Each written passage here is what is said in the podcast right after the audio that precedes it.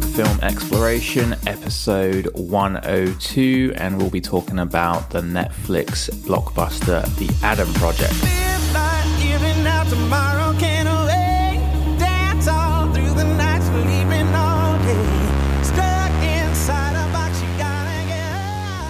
Ryan Reynolds. Now, there's an actor where expectations are always met. The audience have this unwritten agreement with him where certain boxes are to be ticked, and nine times out of ten, they are. His witty humour, his punchy one liners, and his immeasurable confidence that stretches his male bravado.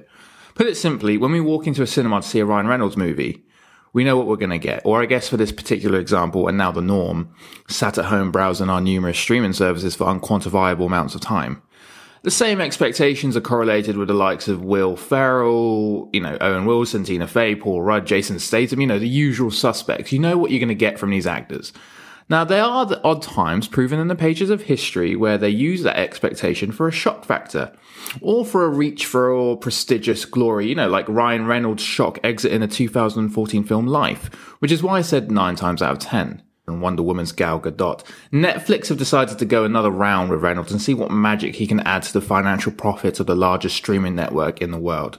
This time, we deviate from the spy world and head into a time travel epic that is a notch down from the seriousness of The Edge of Tomorrow, but a step up from the humour shown in the Amazon Prime film The Tomorrow War, which shares a similar story. That's right, we're talking about The Adam Project.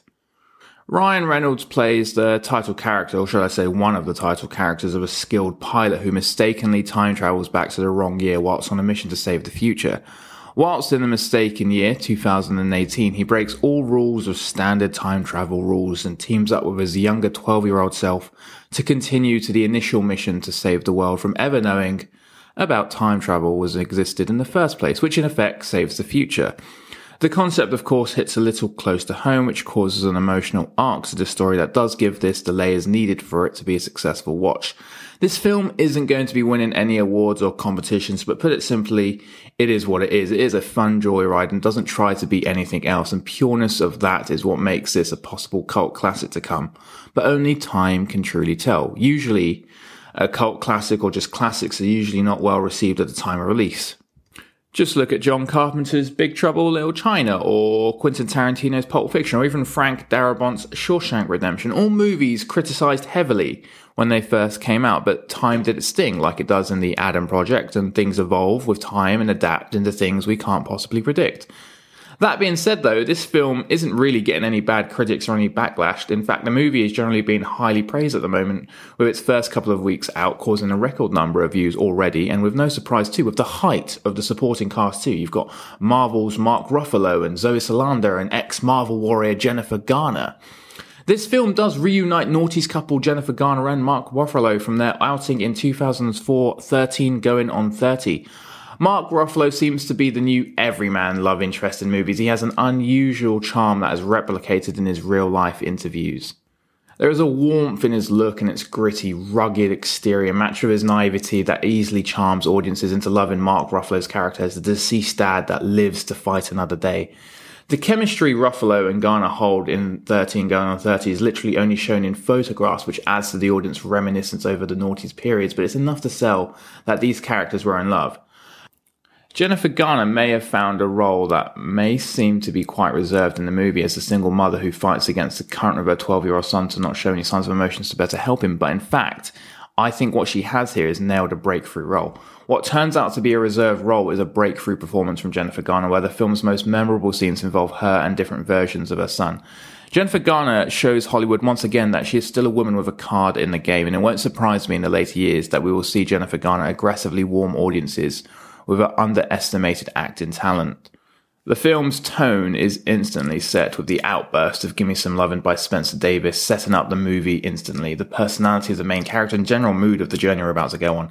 Right from the cuff, the movie actually skips a few chapters in your generic time travel movie where suspense is usually building up to find a revelation of this time jump to the characters actually figuring it out very early on in this movie. And what's more, the whole premise of what has actually happened is explained in no longer than the first 20 minutes, and this gives Shawn Levy the time to explore and exploit the relationship between the two Adams of the story, Ryan Reynolds and newcomer Walker Scobell, who must have watched every one of every one of Ryan Reynolds' movies because he absolutely nails the persona of his younger self.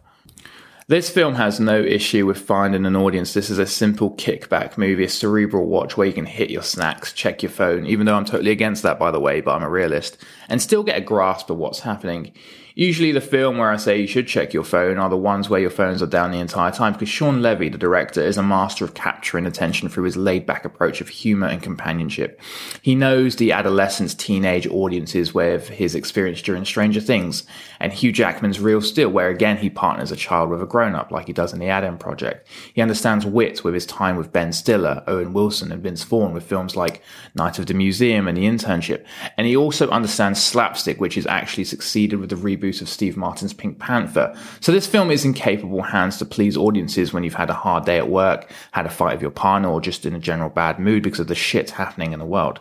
Levy is said to be slating Deadpool 3, which will reunite him with Ryan Reynolds. But what I shall say about the Adam Project is that this film exits the huge group that sequels, prequels, remakes, and comic books sits comfortably in.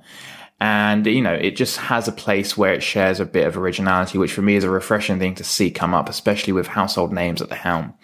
The Adam Project will certainly be following suit and getting the Red Notice treatment and probably be getting a sequel. But considering how long it takes Netflix to create sequels to their big hits like Tall Girl or even the ever expanding pushback of Bright, we might have to resort to temptation and fill our eyes with binge watching TV shows on Netflix and the latest installments in the comic book era.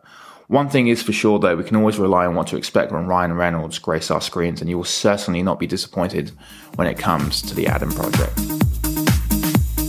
Don't forget to follow me on Instagram, Twitter, and I'm now on Patreon. If you want to become an exclusive member, check out the latest post to see what benefits you get. Thank you for listening.